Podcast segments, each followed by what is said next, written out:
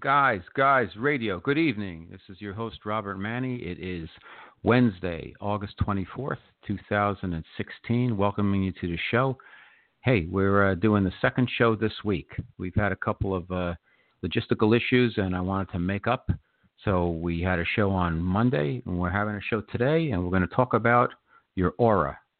I wonder if everybody's familiar with what your aura is.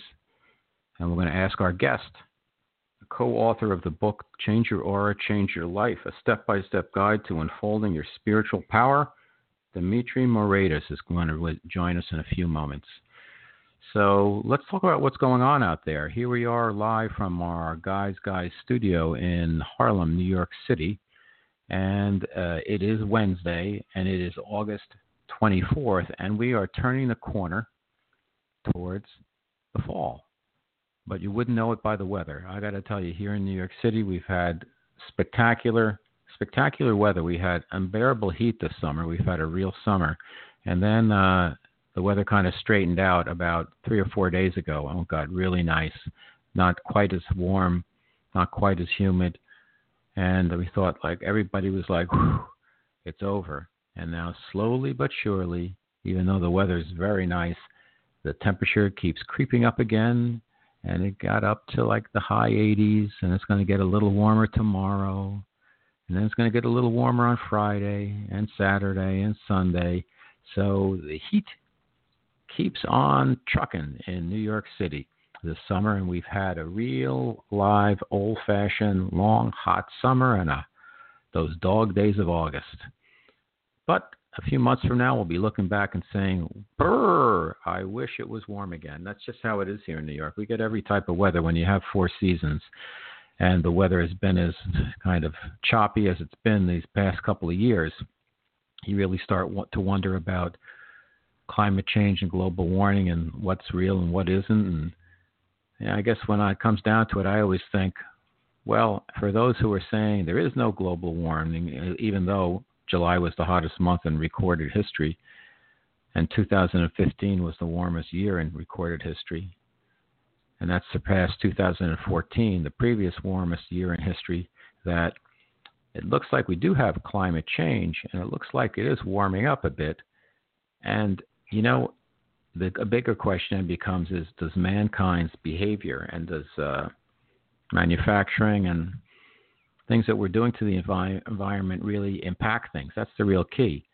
And I always like to uh, err on the side of, well, if we don't do anything about it and we're wrong, then we're really in a bad situation. So just try to be mindful, folks, when you're out there of uh, what you can do to prevent climate change, even though it's usually, uh, you know, the corporations uh, with their manufacturing and all the stuff that's being pumped into the air are a little bit more of a factor than simply most of us going through our day to day existence in our jobs.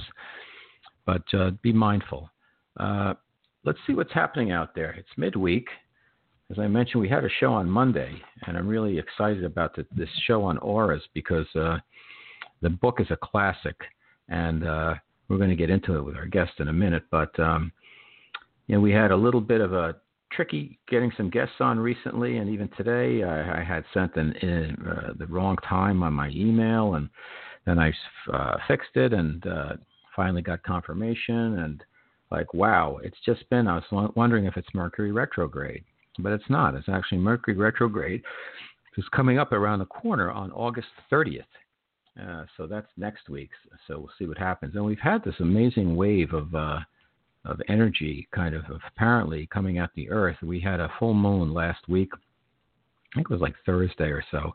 And uh, I took some photos over the ocean where it looked like there was an actual uh, vortex of energy uh, coming right in a like a tube right at the earth.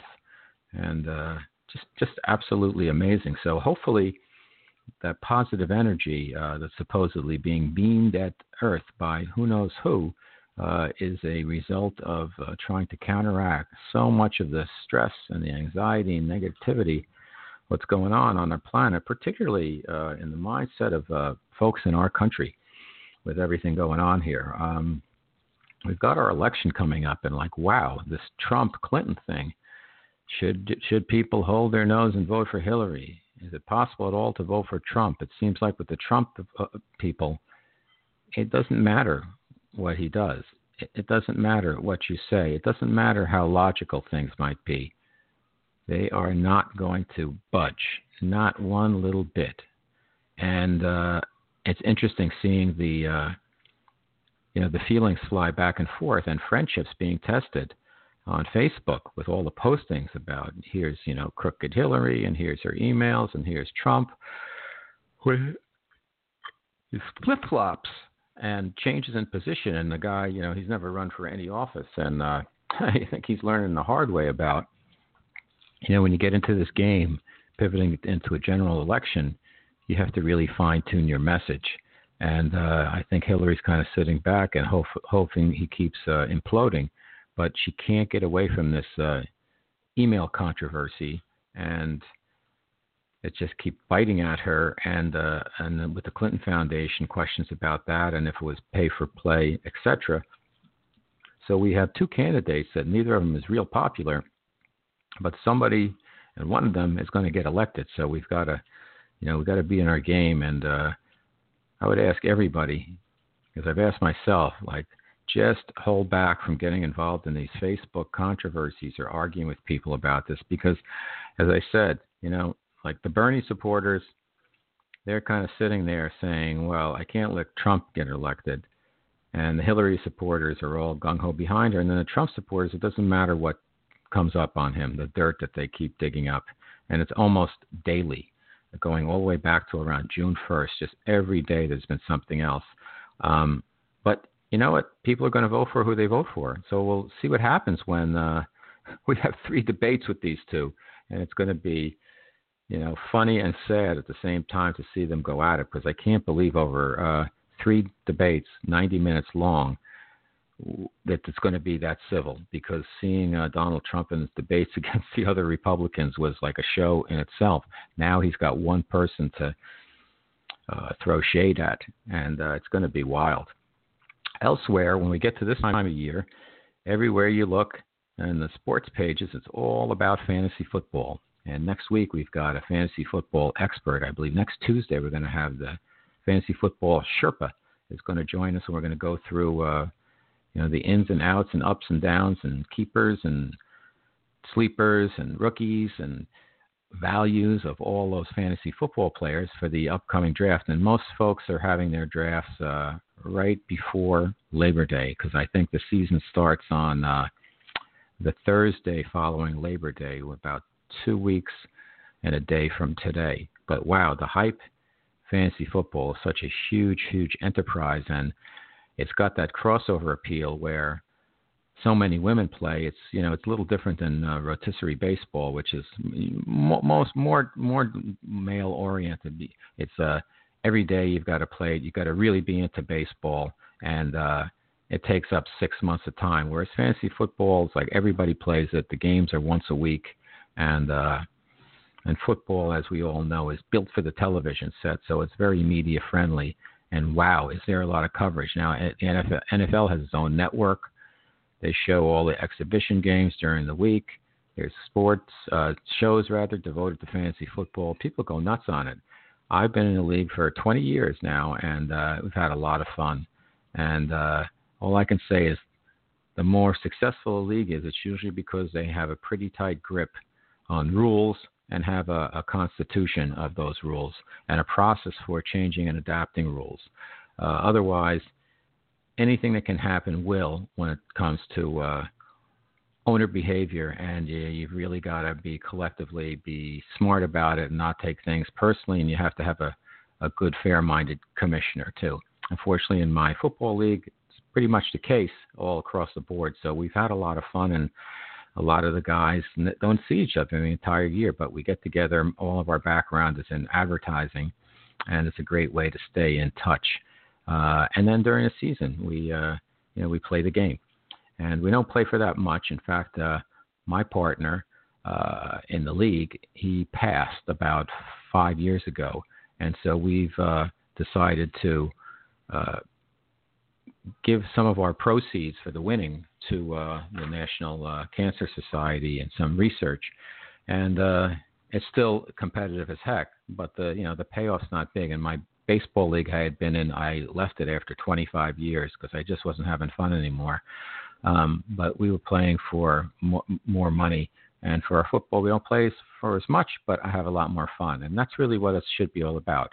And with everything we do, things we do for money a lot of times don't turn out to be the most fun. And I learned early in business that it doesn't matter how fun a product is. That doesn't mean that you're going to have fun in the job. I worked at a corporation. I worked on some uh, confectionery brands early in my career in brand management. And I thought like, oh wow, working on sugarless gum, that's going to be fun. It was brutal. I did work on a bubble bubble gum, and uh, I had a lot of fun with that. But that was tough also. But you never know, uh, based on the type of product, if the job is going to be fun. It could be. Uh, it could be, it may not be, but it's usually based on the people you work with and the environment and the uh, you know how the community is at your at your job and it's so important to have the right type of vibe going on and that's usually based on good management good managers inspire their employees and the best jobs i've had i never even thought about coming into work it was always a pleasure we just get in there and work and we had the most success my most successful companies i worked at were companies where people were inspired and people loved coming to work and believe it or not it is possible uh, to have that type of environment. And it is possible to do great in your job and have a, a personal life also. It's not about how many hours, it's about working smart, effectively as a team and having some vision. And most likely it's going to be driven by inspiration over perspiration. So let's uh, one last thing, and then we'll get into our uh, the meat of our show and bring our guest on. Uh, as I mentioned, I try to do something to get ready for September. When September first hits, everybody's like, "Oh, the weather changes a little bit," uh, and everybody's like, "Oh, the summer's over," and people start scrambling around. And uh, autumn in New York is a beautiful, beautiful time of year, and there's a big push of activity at that point, going towards the holidays. It's like a freight train pulling out of the station after a long summer. But what I like to do is I try to do something during August to get me ready for September. So I'm like in fighting shape, if you will. So this year I went. I've been on a diet. This is my. I started August 1st, and I eliminated some things. I've done lots of different diets, and really, uh, what I've got out of it is learning how to kind of what works for me, what doesn't, uh, what a diet is versus what a lifestyle style change is, how to how to evolve into a great lifestyle and great dietary habits, habits through various diets and seeing how they work and how I feel. And uh, you know, some of them are harder work than others, and sometimes you get into a groove where after about three weeks or so, you're into a quote unquote diet, and you forget about some of the uh, cravings that you've had. They just go away, so you don't you don't uh, quickly build those things back into your diet. So this year. And over time, as I mentioned, I have uh, found the things that work and the things don't work. So this year, I've cut out sugar, and uh, so I haven't had anything, almost anything, with sugar in it. So that means, of course, no sugar, no dessert, no ice cream, no alcohol, no candy, no chocolate, no condiments that have sugar in them, because there's a lot of hidden sugar, no starches. So no bread, no pasta, no potatoes, no vegetables that are sweet that have fruit like carrots and uh, things like that. I have made an exception I'm eating tomatoes because I can put them in salad, and I figure, well, if I'm doing eliminating all those other things, I can have tomatoes. Um, and it's amazing. I'm into the third week and uh, down about 10 pounds, feeling real good, still working out, still running, and uh, going to keep going. I'm definitely going the month of August, and I said I'd take a look at it after the month and see what I'm going to do. And I think I'm going to keep going through September but I'm going to allow myself a few uh, items. I'm going to add in fruit uh, when we get to September because it's still healthy, even though a lot of fruit turns to sugar. It's a it's a better sugar to use. I mean, I've been using uh, getting to the level of ketosis when I'm working out, where you know when you work out first you use kind of uh, whatever whatever sugars you've just taken directly, then you work off of complex uh, simple carbs and then finally your body starts burning off body fat in ketosis, and that's how you that's how you effectively burn fat and lose weight. But it takes a while to get there. So now that I'm there uh, and I've got a pretty healthy lifestyle, uh, I think I'm going to keep going but I'm going to allow myself uh, some fruit. I'm not going to go crazy with it, but just a little bit, and uh, we'll take it from there and see what happens. I'm I'm kind of committed to go through September and see how I feel by uh, October 1st. But in any case, I'll be ready for the fall. So let's talk about our guests and let's talk about our book now. The name of the book is Change Your Aura, Change Your Life. The uh, author is Dimitri Moraitis. Um, he is a really interesting guy. It's like uh, the book is about everything you think, feel, and do radiates a spiritual energy that comes through various colors and hues. This is your aura, and your aura is your spiritual blueprint. By changing the quality of your aura, you can automatically change the quality of your life. And it's a great book. It goes into all this in detail. It also gives you a lot of exercises that you can do to tap into the powerful rays of spiritual enrichment, including love, prosperity, healing, and wisdom based on the different uh, meditations. Um, there's more than 90 meditations in it to deepen personal relationships, advance your career, transform destructive emotions. And uh, Dimitri is an accomplished metaphysical teacher, healer, co author of Communing with the Divine, Karma and Reincarnation, The Healing Power of Your Aura, and Change Your Aura, Change Your Life. Um, so let's bring him on right now and uh, talk about that. Good evening, Dimitri. Welcome to Guys Guys Radio. Well, good evening. It's great, great to be here. Oh, I'm so glad you're here, Dimitri. It's been a while, and we've been really looking forward to it. Uh, Likewise. And, uh, you, and your book is fantastic. It's a classic, and I, I I can't tell you how much I've enjoyed it and look forward to this. So let's uh, let's get right into it for the benefit of our uh, our listeners. I mean, really, what we try to do is break things down uh, to uh, you know pretty layman's level, so people you know yeah. they've all heard of what an aura is, and not too many people know what to do from there. So let's start out with uh, you know what is an aura and uh, why why do people why should people and why why did they start studying it? Like when did that begin? Well, that's that's a great question. Well, the aura's been around forever. It's part of the universal energy field, but the whole field of metaphysics um, has been around for ages. But the the popularization of metaphysics is something recent. The fact that we're having this radio, you know, we're having this discussion on the radio, uh, would have been unheard of um, some time ago, and even to talk about such things publicly was unheard of mm-hmm. some time ago. You'd have to go to what they called the ashrams or the mystery schools. There were these sort of private societies that taught these things, and that's where you learned about them. And especially if you had your own experiences about them, it helped you to orient yourself. But even if you didn't, it was a time to get acquainted. But now there's such a blossoming of interest of these subjects. Um, so interesting you, you, you said about people knowing when we this is a re-release of the book, and when we came out the first time with it, which is in 2003, uh, we run a TV show actually, Barb and I, and the, the the interviewer was asking, well, how is your aura book different from all the other aura books? And I was thinking, my God, there was a time where there were no other aura books. Yeah, exactly. Right. and well, now I, the fact that yeah. I have your book from 2003. So when I got oh, this, wow. I was thrilled because I actually I had well, I had a copy and my wife had a copy, and then uh, we had talked about it and stuff, and then I I got uh, you know notice of uh, the re-release, and I was like, oh, this is fantastic because yeah. we both have have read it and talked about oh, it. Oh, that's so wonderful. That's so wonderful because really, it you know, as you know, it's it's based on Barbara's experiences over decades, and I've been training with her and working with her for decades too, actually. So this is based on a lot of long, you know, clinical uh, clairvoyant experience is not just oh I saw blue light so I'm going to write about an or a, book about it. Sure. This is many many decades. So there's a lot compressed in that thing in that book, and it was also, as you said, designed to make it user friendly. Um, mm-hmm. It is. That was the, the biggest of, surprise. Mm-hmm. Yeah, yeah, that you're meant to.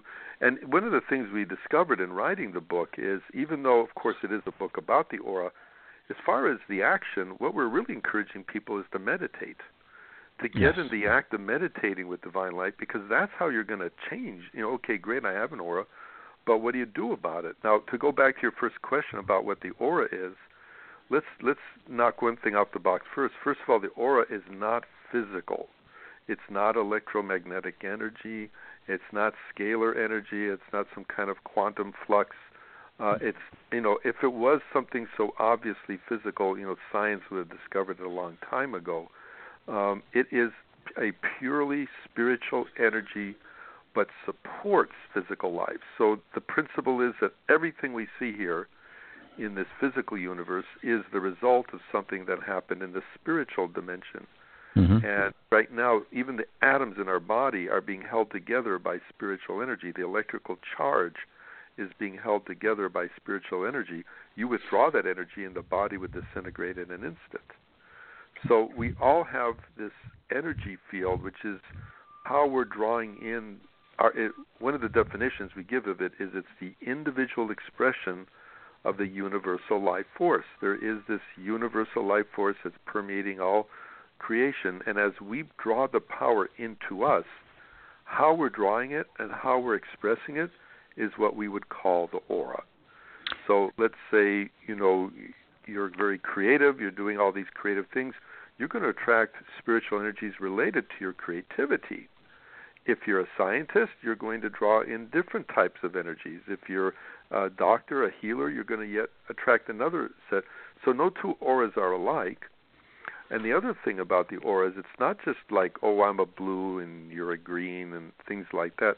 The aura has a very definite anatomy. It's rather intricate because we're intricate.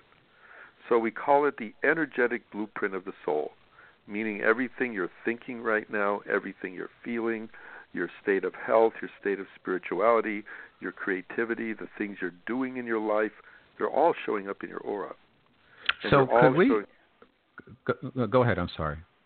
No, and they're all in activity as so for example, if I was feeling great this morning but something happened I got upset, uh, that would show up in the aura. You know, not, it wouldn't like say suddenly change the whole aura black or something, but there would be, oh, you got irritated by something right now that mm-hmm. would show up there, or the opposite. You know, are you in love right? You know, sometimes Barbara would say, "Are you in love right now?" It shows out of the blue.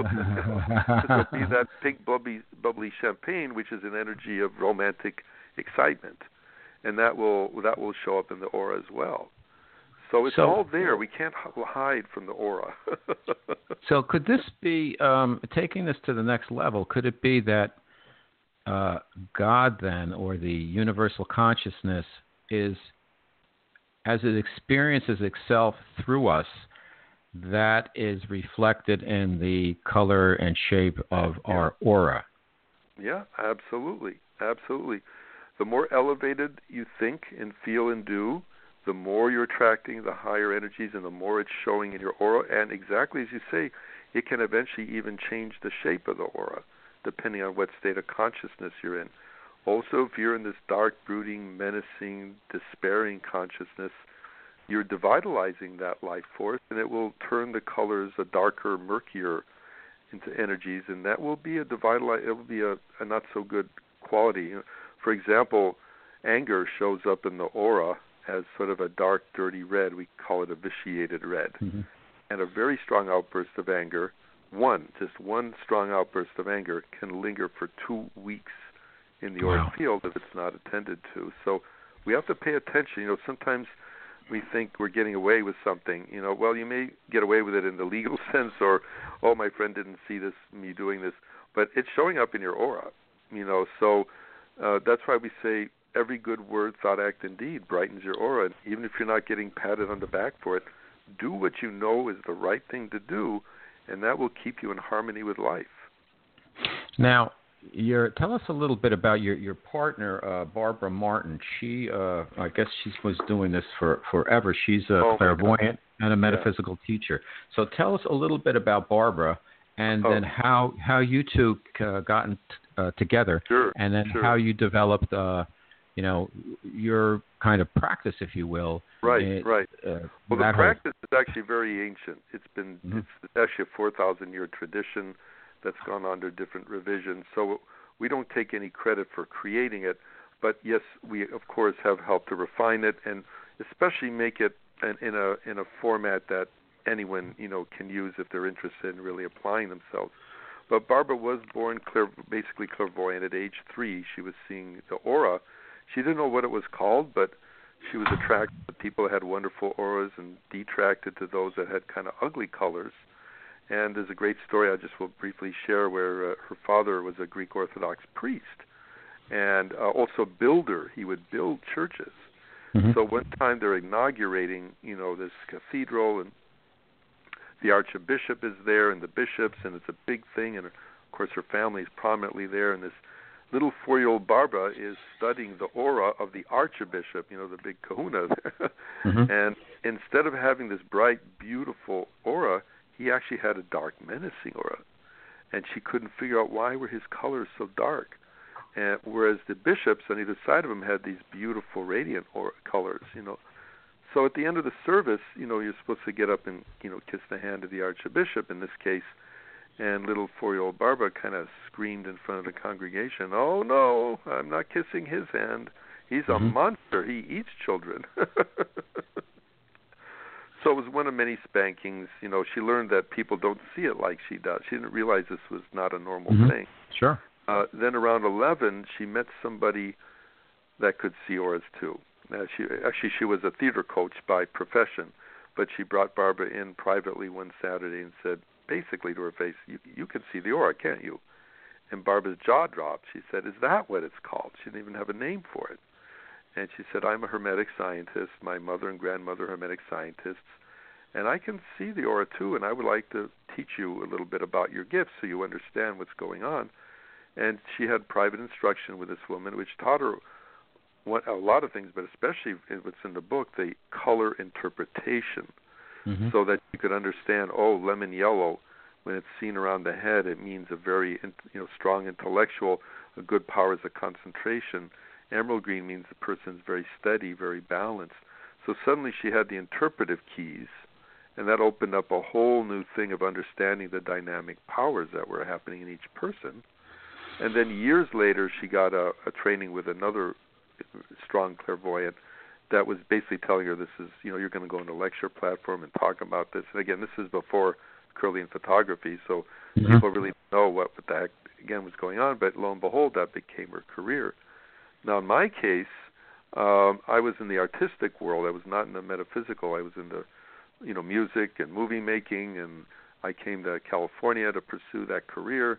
And actually was you know getting off to a really good start. Uh, and then I was having these I was calling them my inspirational moments. They were mm-hmm. just this very feeling of tremendous clarity and insight. They would it would come out of the blue, and I really again didn't have a name for it myself, and it would kind of leave as quickly as it came. I wasn't asking for these things, and eventually it led to my spiritual awakening. They were so intense, and um, when I realized it was metaphysical, I couldn't get enough of it and I met Barbara fortunately shortly after that. I realized, you know, she was my teacher and she helped me put these experiences together in a in a perspective to understand them. And of course they started increasing when they started working with her and that included now starting to learn to work with the aura, understanding about all the gifts and all the things. And later, it was years later I realized, oh my, she's also growing me to teach so I've become now mm-hmm. a teacher, and we we write these books together, and we started the institute, uh, and just opened up a new center here in Encinitas, all the you know to teach metaphysics, the aura, and spiritual energy, and it's been a fantastic journey, I have to say. Well, it sounds spectacular because I know uh, you know I've got a my whole kind of brand, if you will, coming from the advertising world. I wrote a novel, oh, The Guys, Guys, Guys to Love, and then uh, people thought it was uh, very well received. People thought it was a guidebook, and I started uh, talking about relationships. And then we put together Guys Guys Radio, and then Guys Guys Radio started with relationships, and then I started getting spiritual, uh, metaphysical authors being sent to me, and now the whole oh. Guys Guys the brand has evolved into pretty much you know when men and women can be at their best, every everyone wins, and I've yeah. keep opening keep opening it up, but it's taken a life in its own. But my point was, Terrific. I know how hard it is because I've got screenplay for the book, I've got TV script, treatment, all, all kinds of stuff out there, as well as uh, the Guys Guys Radio podcast, and uh, we've done close to 200 now. And it's uh, you know I've got everything but the money in terms of the brand building, but I know how tough it is to kind of get started. Things take uh, a long time, time in Hollywood. Yeah uh, and but it's they a lot do of turn around and keep at yes. it because it will turn around. Yes. You've got it sounds like all your ducks are lined up. You've just got to remember. It took Richard Attenborough 20 years to find the money no, to, to, to shoot Gandhi. It's so, amazing. Uh, uh, yeah, no, but my my writing partner, he actually when we did the TV script together and the treatment. He loved it so much he applied to USC Film School, got in, got a full ride. He's now in Hollywood, and two weeks from now he's shooting shooting his first script through so, uh, Sony, and it's a faith-based oh, wow. faith-based movie. Yeah, so uh, it happens. But the the thing is, took and faith-based is really the really a growing growing area. Uh, and one of his buddies wrote uh, Risen, uh, which uh, I saw recently, which I thought so was actually fantastic. And uh, but the point is, he it took him to get this film shot uh, four years of waiting in terms yeah. of the deal being just spun around with the financing and everything. So with Hollywood, it takes a while. So I, I what I wanted to ask you, Dimitri, is what was, if you don't mind, what was your spiritual uh, kind of breakthrough that uh, kind of gave you this little bit of a left turn uh, yeah. from what you've been oh, doing because it's such a because it's such a challenging area that you were in, and once you're starting to make it, then things can really take off. Uh, but you know, so tell us about that because well, I think that would be fascinating. You know, my my passion, you know, as you know, you have to have a passion to be in in yes. movie making because it's a jealous mistress. It doesn't like you mm-hmm. dividing your attention.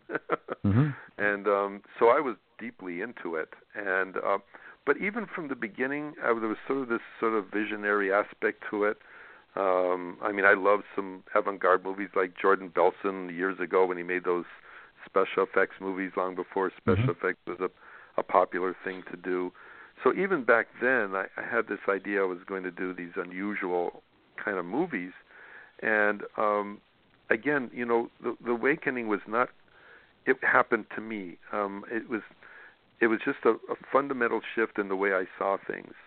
And I started to realize that afterwards, when I finally put the word metaphysics on it, I realized, oh, as much as I love movie making, I think what got me here was so that I could get into this awakening. I think, in other words, if I'd never gone into movie making, it may not have led to this other. So mm-hmm. yeah. I always tell people, you know, follow your your passion because you really don't know where it's going to take you you know you get involved with it now for some people it, you could have stayed and been a great filmmaker i mean barbara actually had met the great cecil b demille years wow. ago you know and what was so fascinating was they became sort of instant friends because it turned out he was a mystic too he had the clairvoyant sight and they that. saw it in each other but he never talked about it because that wasn't his mission his mission was to make these fabulous movies so, but he had the gift. Now, in Barbara's case, it was different. Now, in mine, I probably could have stayed in movie making, and I'll be honest with you, it was a hard decision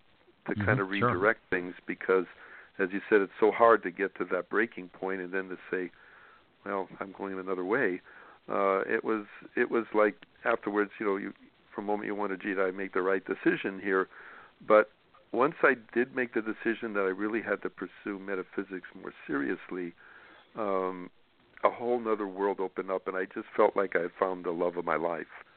So mm-hmm. I never really, I, I felt completely it was the right thing to do. It took a long time to build the business, you know, the business aspect and to train me in it. And to tell you the truth, sure. I'd still love to do a metaphysical movie again. I think that would be absolutely. Now the time has come. Now back then, yes. I did pitch some ideas, but they all, my friends in the business, thought I was a little nuts for why are you writing these kinds of stories so you know now times are different and people are yep. more accepting of this and hopefully there's a market for it now that there wasn't maybe before um, so things are definitely changing but you know you have this is a very demanding work that we do now. It's it's kind of 24/7 you're working with people. There's a we have a lot of classes a lot of workshops. The book writing takes a lot of energy. So you yes. really have to focus on what you're doing. But but when you do your passion like what you're doing there, it it will turn. I mean, these we tell people, you know, every well, it's not. I mean, we're not the only ones saying it, but it's what's been taught to us. You know, everybody has a purpose in this life, whether you feel mm-hmm. like you're you're succeeding in it or not. No one comes out into this world without a plan. It's it's even shown to us before we come to this earth.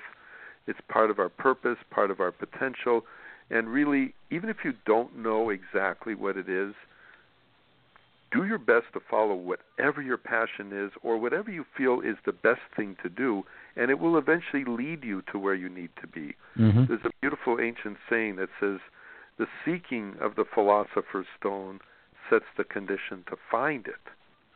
So the very seeking that we're going is actually changing us. It's changing our aura. It's Mhm. creating an energy. So let's say you pursuing what you're doing now. It's not just about making a movie. You're creating an energy in the spiritual dimension that's been gaining momentum because you haven't let it go. Yes. And as long as it's part of the divine plan, it will eventually blossom and show fruit, and it will, you know, bear what it is there. So, and especially if you're doing something kind of new and revolutionary, um, you know, every person that has taken the path less traveled, you know, it's never been an easy road, but it's also been extremely rewarding. So, uh, you know, we are at a remarkable time spiritually to talk about this aura. Again, Barbara's been teaching for ages. We really are, and this is still the beginning of the spiritual renaissance. There's a lot so. more that's going to be coming up.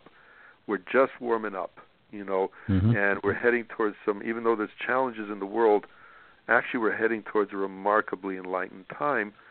We are at what Barbara's often called the end of days, you know, in the sense of before we can get to that newer day, we sort of Mhm. have to exhume all the ugliness that's been out. You know, a lot of what's happening now, it's not like it hasn't been happening before. It's just it's more exposed now. We're seeing it Yeah. for what it is.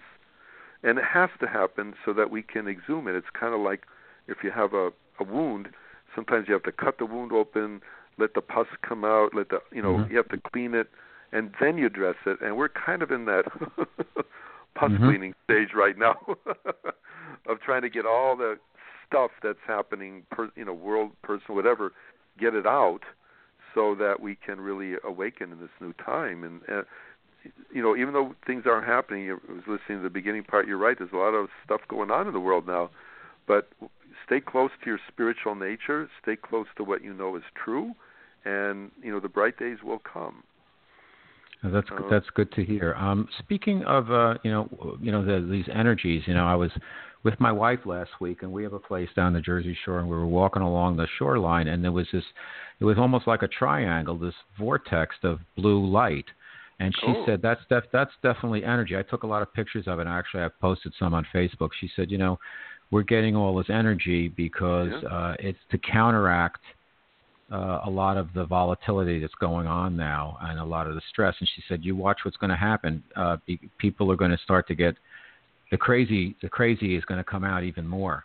Uh, so it's really important for us uh, to stay vigilant to our, our values and to really, you know, be there as a as a raising, if you will, our frequency as much as possible to be part of uh, to raise every the grid, to raise the energy grid. Do you Yep. do you buy into that through your work with Barbara and through your work with Auras? Do you do you buy into that? well you you are the cha- you know like gandhi said be the change you want to see in the world You Mhm. you carry the light of you wherever you go. As you brighten your aura, you're not only helping yourself, you are helping the world. Mhm. And you when you're even in you know in a good place in a presence in a room, you are changing things. You are this is a dynamic situation. You know what we see now, people say, God, if this is the divine plan, I don't know if it's such a good idea. No, it's how well or not well we're realizing the divine plan is what we're seeing right now. So we all do have to kind of wake up, and the point is to stay true to yourself. It, they they teach us there's never been a better time to grow spiritually than today. Never been a time to grow faster, more effectively, but it's also a time where we can fall off the path quicker than ever before. So it is a little bit of the separating the tares from the wheat, Mhm. and have to be true to ourselves, even if we see horrible things happening around us.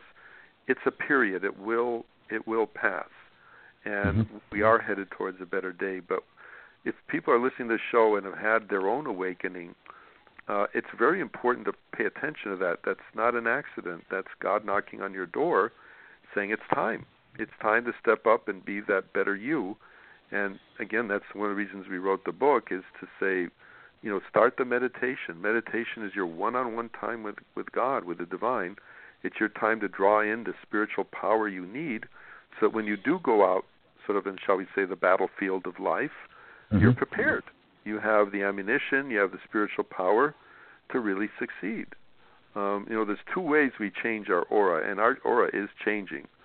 Uh, we change our aura with our every word, thought, act, and deed. Every, especially positive thing we're doing, is adding to the aura. And you can change it by meditating and infusing your aura with the actual energy ray you need and then expressing it. So, Mhm. for example, let's say I do need more confidence. Maybe I'm trying to ask for a raise at my job and I just don't, you know, I have been kind of chickening out. I've been going into the supervisor's office or boss's office. And well, that means I may be lacking in my aura some of that dynamic power, which would come through as a gold light. Gold is the most dynamic ray there is. Mhm. So if I bring in more of that dynamic power into my aura, it'll help to build up the confidence energy so that I will have that confidence to walk in there and say, hey, it's time for a raise. And I'll have the power to do it. And then once I express it, it actually will start to become part of my aura. On the other hand, I may have it completely. We had a, a doctor not long ago in one of the classes, and he was very, you know, uh, honest about it. He said, you know, I don't show enough compassion for my patients. I'm a little abrupt with them. So he needs a different type of energy. He needs to work more with a loving energy, the deep rose pink. Mhm. So in his case, he needs to bring in more of that love and compassionate energy into his aura. And then when he's in, you know, in his practice, he needs to spend more time with his patients. He needs to really look at them as people and engage with them on that direct level, and that will help to bring that loving energy in. So we all have our strengths and weaknesses. We want to acknowledge the strengths because they are strengths, and we need the strengths to transmute our weaknesses. So we also need to be honest about our faults and to realize the faults are just faults. They're not, you know, like original sin. It's not like we're bad people. Nothing. Right. It's just an error. It's like if my muscle in my left arm is weak, my muscle in my right arm is strong. It doesn't Mhm. mean my left arm's bad. I just Right. have to work on my left arm to strengthen the muscle. That's all. Now, for the for the let's- so basically, so people, what uh, the book teaches, uh, what I the biggest thing I got out is, you know, you can download. There's 90 exercises, different colors and different combination colors. Uh, first, learning how to meditate, and then starting to download different color rays to address different issues. But taking a, a, a half, and tell me if I'm correct there. But then taking a half step back, how you know the whole aspect of auras, how uh, how can people um, see auras. So, so they can gr- kind of ground themselves and know what they're doing is having uh, an, an effect besides uh, Right. kind of su- subconsciously and psychically, because you know Barbara she can look at somebody and she can see the aura around them and I'm I'm you're trained and you can see somebody and you can see their aura. But for most people you know, if you look over somebody's shoulder, maybe you're sitting on the subway, you might see this outline with what looks like a band, but you know, not that many people are trained, No. if you will. They have No, the no, capability, but they're not trained to see the colors. So how does Well, the everyday person kind of uh, right, right. And that was one of the biggest into- questions. yeah, put it into Into- context.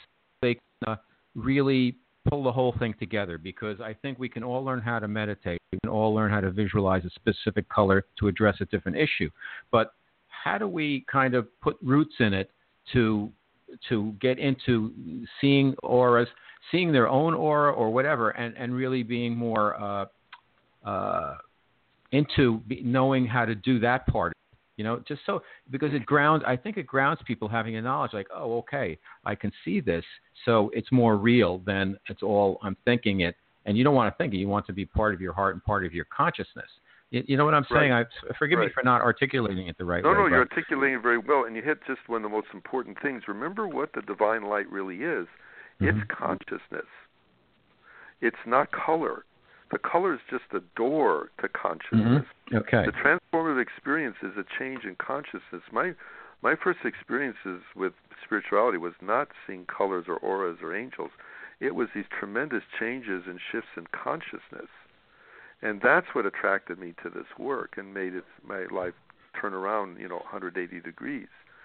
So what you're trying to do, you do not need to see the aura to work with it. Uh, But let me Mhm. there's a lot of things you you asked there. So first of all, do remember we are all inherently clairvoyant because it's part of our spiritual makeup. right Mhm. So so clairvoyance is, you know, we're all mystics in the making. It's some not a matter of when. It's a matter not a matter of if. It's a matter of when. Um, and but some have developed it, some have not. But it, the inherent ability is in everybody because we all have that spiritual. We all have the same spiritual anatomy. Mhm. Just some have developed it more than others. That's the only difference. Second, we say the actual clairvoyance, the real clairvoyance. Now, you through a lot of things. It's one thing to see colors, another thing to be trained. Those are 2 Mhm. different things. Uh, that is a byproduct of your spiritual evo- evolution. As you're growing spiritually, focus on your spiritual growth, and these other experiences will be natural byproducts of the of the growth process. Second, you're probably tuning into the aura already more than you realize. You can walk into a room and meet somebody for the first time and have this wonderful feeling about them. You don't there's no logical reason for it, and what you're doing is picking up the auric energies. There's something Mhm. about them that's just very appealing to you. Or unfortunately the opposite. You walk in a room and you feel Sure. well, this guy's or the woman or the guy's famous. They, we should be, li- but you're getting this disturbing feeling. You need to learn to trust, you know, that quote the vibe, if you want to call it that. Um, then also to trust your intuition in general. Those are the beginnings of developing the mystical nature. Um, now, as far as working, you really don't need to see the aura to work with it any more than you need to see your heart to know it's beating. Okay. hmm What you need to do is work with the aura, and what you will see are the effects of what you're doing. So as you start the meditations, and you notice, gosh, I'm more confident in myself, I'm more at peace with myself, I'm healed, you know, of these things that were bothering me. That's going to be the validation of this work is is right for you or not by by your application of what you're doing. Got it. Remember, working with the aura is not a byproduct. It's not a genie. It's not a magic wand. It's not a byproduct of the natural process we all have to go through to develop our character and strengths. It's just an enhancement. It makes the process more efficient and makes you more in tune with what you're doing. So, what might take me a long time to achieve, normally, if I work with the auric energies, I can achieve in a in a short period, you know, much shorter period of time, if I apply myself. Um, and then, yes, there are people. You know, you may have some natural clairvoyance. It may start to open up. and You start to see colors. We have, especially in the more advanced classes, a, a lot of people saying, not Mhm. that they see whole auras, but they're seeing a lot of the colors when we're doing the meditations. And this is, of course, naturally, it's a reinforcement that this is real. But when you're making a genuine prayer request to receive the energy, it's not just a wishful thinking. You are you are making a, a connection with the higher, and those those things are really happening. And if you're quiet enough to receive and feel, you'll actually feel the energetic changes in you. You can sometimes literally feel the energy working inside of you, and that will again be another validation that this is true. This is something you should pay attention to. hmm You know, it's interesting. Uh, by doing that, I assume that um, some of the things that, uh, if it's all part of your path that you want to happen, will happen. For instance, uh, fear. You know, a lot of people, uh, based on the media and and uh, for other factors, there's a lot of fear. I think is the biggest Sure. issue in our country. For our, our national consciousness seems to be driven by fear. I'm I'm from the advertising world. You know, it's all about Yep. lack. You don't have this, you need that. You don't have this product, you exactly. you're not good looking enough. You're not eating good enough food. You got whatever it is. But my it's interesting that my my wife was a social worker and um she I said, Well and she's five foot one and I was like and she used to go into the toughest areas of New York and uh I said, Well how did you how did you do that? I mean just by yourself and she said, Well I, I don't I'm I'm at this point where I don't see myself I don't see any of these bad things happening. It doesn't affect me. And when you when your personal frequency is at that place, and I'm just paraphrasing what she said, Mhm. the things don't get through to you. She goes, I, it's almost like I have a screen where, you know, these things don't happen. And I've noticed as I've done spiritual work over the past five years or so, and I've always been kind of on this path, but now it's amped up a bit that I find that when I people in the streets and I interacting with people, it's more and more positive. People will do kind Mhm. things. I find like people. If there's people I'm not, I don't feel a vibe, whatever. If I'm on a subway or whatever, I'll, I'll just move to another part of the car or whatever. But it seems like what you're becoming, you kind of attract. Talk to us about that. Exactly. Well, what did uh, Job say in the Bible? That which I feared most has come upon me. Mhm. You know, we if the more we fear, the more we will actually attract that which we fear. Mhm. So it is a like attract like. I think your wife completely has the right idea, and uh, your advertising is right on. Of course, sometimes people will manufacture a fear so that we can give you the solution to that fear. You know, Mhm. so you don't know that you have this fear yet, but we're going to instill it in you, and that way we'll provide you with what you need to to satisfy. fear, interestingly enough, in the aura shows as a gray, devitalizing energy. It is not productive at all. Concern is different. You're concerned about your child, whether it's going to be safe. You're going to take action to do it, but that's different from being in this fear and apprehensive apprehensive state.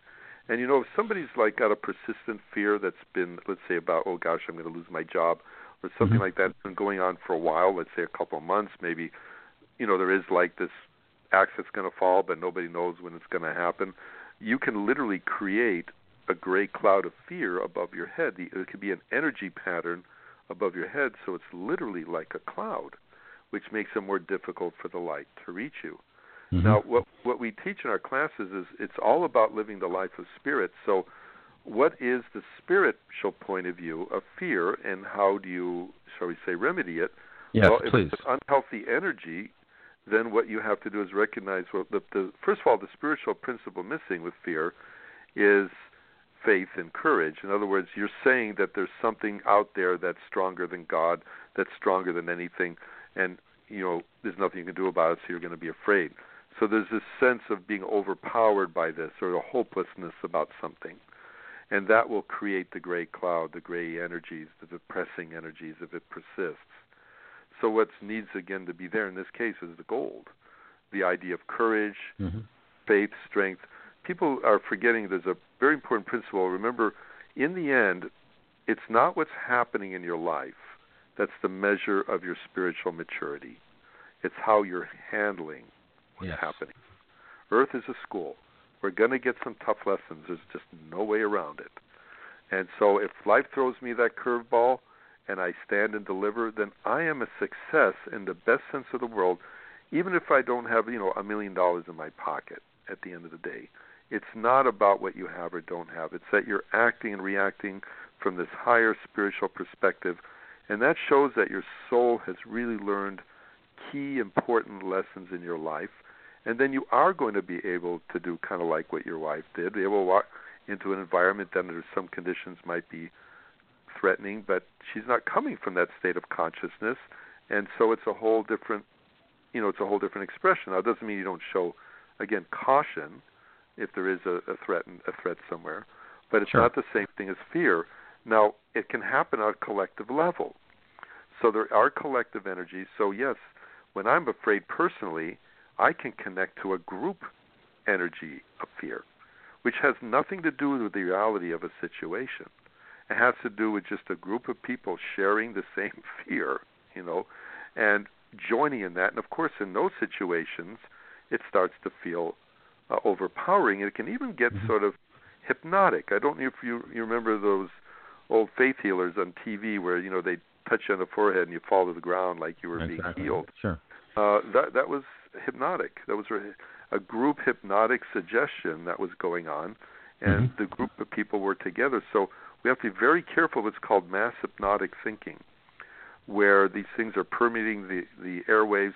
You know, the internet we have to be very careful of. There's some wonderful information there. There's some awful information there, and mm-hmm. everyone has to be a lot more discerning when they're when they're you know filtering through this information to discern for themselves what is true and what is false and not go by emotion. A lot mm-hmm. of the times we fall in these fear states because we get emotional. And in the aura, the emotional center is down by the navel, but the higher self, where the true answer is coming from, is literally a point above our head. So if I'm going down the emotion, I'm not going up where the real answers are coming from, and of course I'm going to get into the distress. It's it's natural. Okay, for let's uh, for example, let's stay on the fear uh, uh, topic just uh, to get it into the book. Um, so let's say that fear. Most people uh, experience some type of fear, and it's yeah. a different level depending on what. And the fears could be of different things. The fear could be lack. I need a new job. I don't have love. I'm lonely. Whatever. What would be a good way? Because the book has, uh, I think, the real meat of the book is all these meditative exercises yes, to yes, deal yes. with different issues. So let's talk about fear. I have fear okay. of not enough money, uh, which Perfect. a lot of people okay. feel they don't That's have enough money. money. poverty consciousness. Okay. Okay. So the spiritual principle says, "Where you stand is your prosperity." God is an infinite source of wealth. All wealth comes from God, regardless mm-hmm. of the channel. So that means that I have the same access to that divine source as anyone else. And we've seen many stories of people that were penniless and were able to put together with determination, dedication, sometimes a wealth. So it's not where you're at at the moment; it's where you are in, in your consciousness. Mm-hmm. Now, it's very important, you know, as you know, that uh, you know what did Socrates say? The unexamined life is not worth living. You know, we have to take time to honestly assess where the problem is, because recognition is half the battle. So if we do say, really, you know, I do get panicky with financial situations, particularly right now, I feel like I'm in one this moment. So you start to realize, okay, then this can be changed. Now, first, we would recommend a purification. Since there's going to be that worry, the gray, the energy of that, you need to work with what's known as the orange red flame to literally give yourself a spiritual bath and clear the negative thoughts from your mind, from your emotions, from the words you. Sometimes we talk ourselves out of success so many times. Mm-hmm. Oh, I'm broke. I'll never make any money at this. Uh, that uh, all those words are are literally going out into the ethers and deflating the very energies you're trying to create. And then we may be paralyzed. The problem with fear is paralyzing it. Doesn't yeah. cause us not to take action at the very moment we need to take it. So we have to clear it out of what we call our heart center or the hermetic chakra. And so once you do this thorough purification, of course, it took energy to be upset and worried. You'd follow through with a blue white fire we call a rejuvenating like a breath of fresh air, get that new life force moving, and then you would work with an energy that brings in the very consciousness of God's infinite wealth, which is this beautiful shimmering turquoise ray that comes in like the you know like the stone, the turquoise stone. Mm-hmm. You bring it into your aura and it brings in the consciousness of wealth. And as you establish this consciousness in you, then you yourself will start to know the things you need to do to manifest prosperity. It won't seem so overpowering. You'll say, okay, you know, then you'll go ding, ding, ding. It's you know, money is is not a magic act. You know, there's a there's a process we have to learn, and as we follow the process, prosperity will flow. It's a divine law. You know, when I was in that film business, as you know, it's feast and famine sometimes, yep. and I was a little bit in that famine mode. You know, where there wasn't much work and one day Barbara was looking at my aura, the heart center, where that's the action center. That's where your your manifestation. You're putting things in your outer life. And she saw that beautiful turquoise ray. And, but at that moment, I wasn't working, even though I was working towards it. Two weeks later, I got one of the you know best offers I'd had in a long time, uh, financially. And but it was there in my aura. So what we're saying is, you know, once you build the energy of what you want to manifest in your aura, it will show up in your life as part of divine law, but you have to be working at it. Mm-hmm. Many times people fall short. They try things for a little while, then they give up. They don't they don't stay the course. You know, if inspiration, as the saying goes, is three percent. If creating something is three percent inspiration, ninety-seven percent perspiration, then you have to spend a lot of time to realize what you're doing. I mean, even the aura book, when we sat down to write it in, in 1998, at the beginning, I thought, oh boy, this thing's going to write itself. We got the master here. I've been trained for years. It was two solid years of writing sure. it to get the voice. It's different when we're talking like mm-hmm. this and when it's on paper. Well, if we gave up after six months, see, that wouldn't have been a book. So you got to stick with it to see the results you want. That's the key.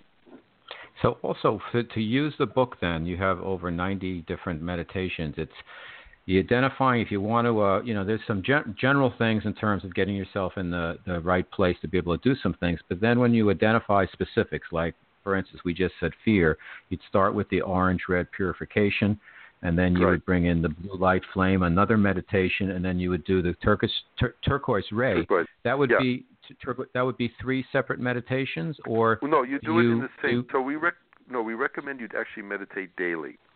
So okay. you, you, that you have at least twenty. We tell our students at least twenty minutes to half hour every mm-hmm. day.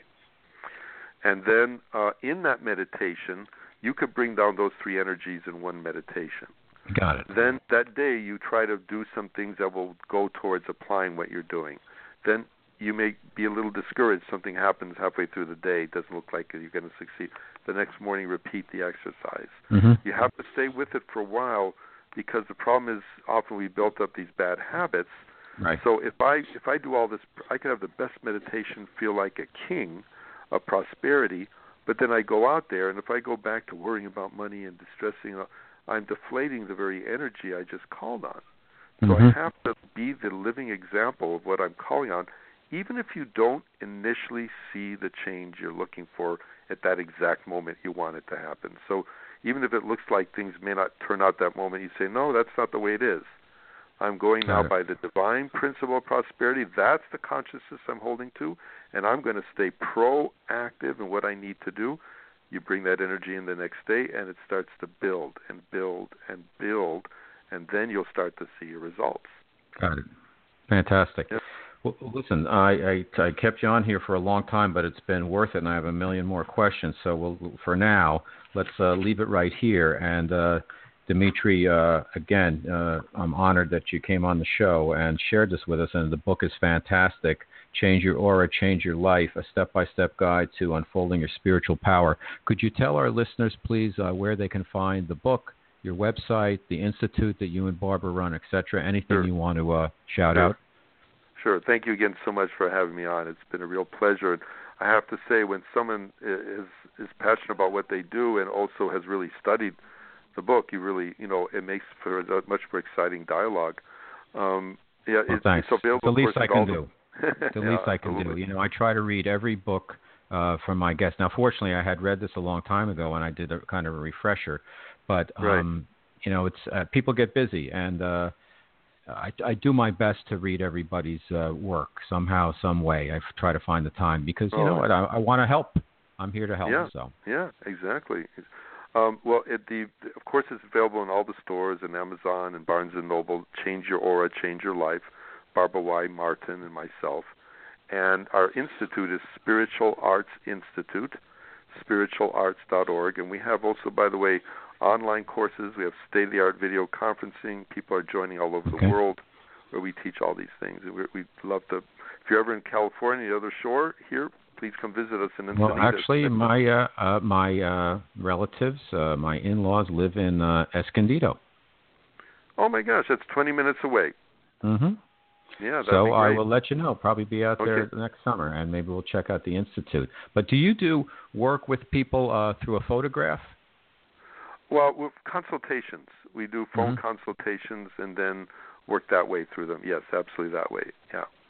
Because Yeah. I just have something in my mind. Maybe you know, I could be a guinea pig for this, and uh, for our audience, and f- forgive uh, forgive the term for lack of a better term, Right, test right. patient, where uh, I could identify my issue. Yes, for my aura, and then go through like for the next couple of months, keep medit do meditations every day, keep Oh. mixing them, and then get back with you, and maybe we could talk about it. Well, you know what? Go ahead and send your your picture in, and let's. I'll, I'll run this by Barbara, and it'd be an interesting thing. Or you could just simply say, "There's an area I want to work on in my life." We could see what that's looking like, Okay. and then you work on it for a couple months, and then see how you know report yeah, to us the something like results. Okay, I think that's a let's, great let's idea. try it. Okay, Yeah, and you can you, you guys can use it as a case study if you want, and then I can also and help uh, help you sell some more books and sell the uh, really get the word out there on your the great work you're doing because you know it's it's an area where there are other books on aura, but this is the Bible of auras, if you will, and um, it's really the way you approach it. Uh, it, it's it's not about, as you say, just seeing colors and saying, "Oh, No. okay, I can see No, somebody's no. colors." It has so much more uh, dimension than that. So Yeah, uh, that's really the main point.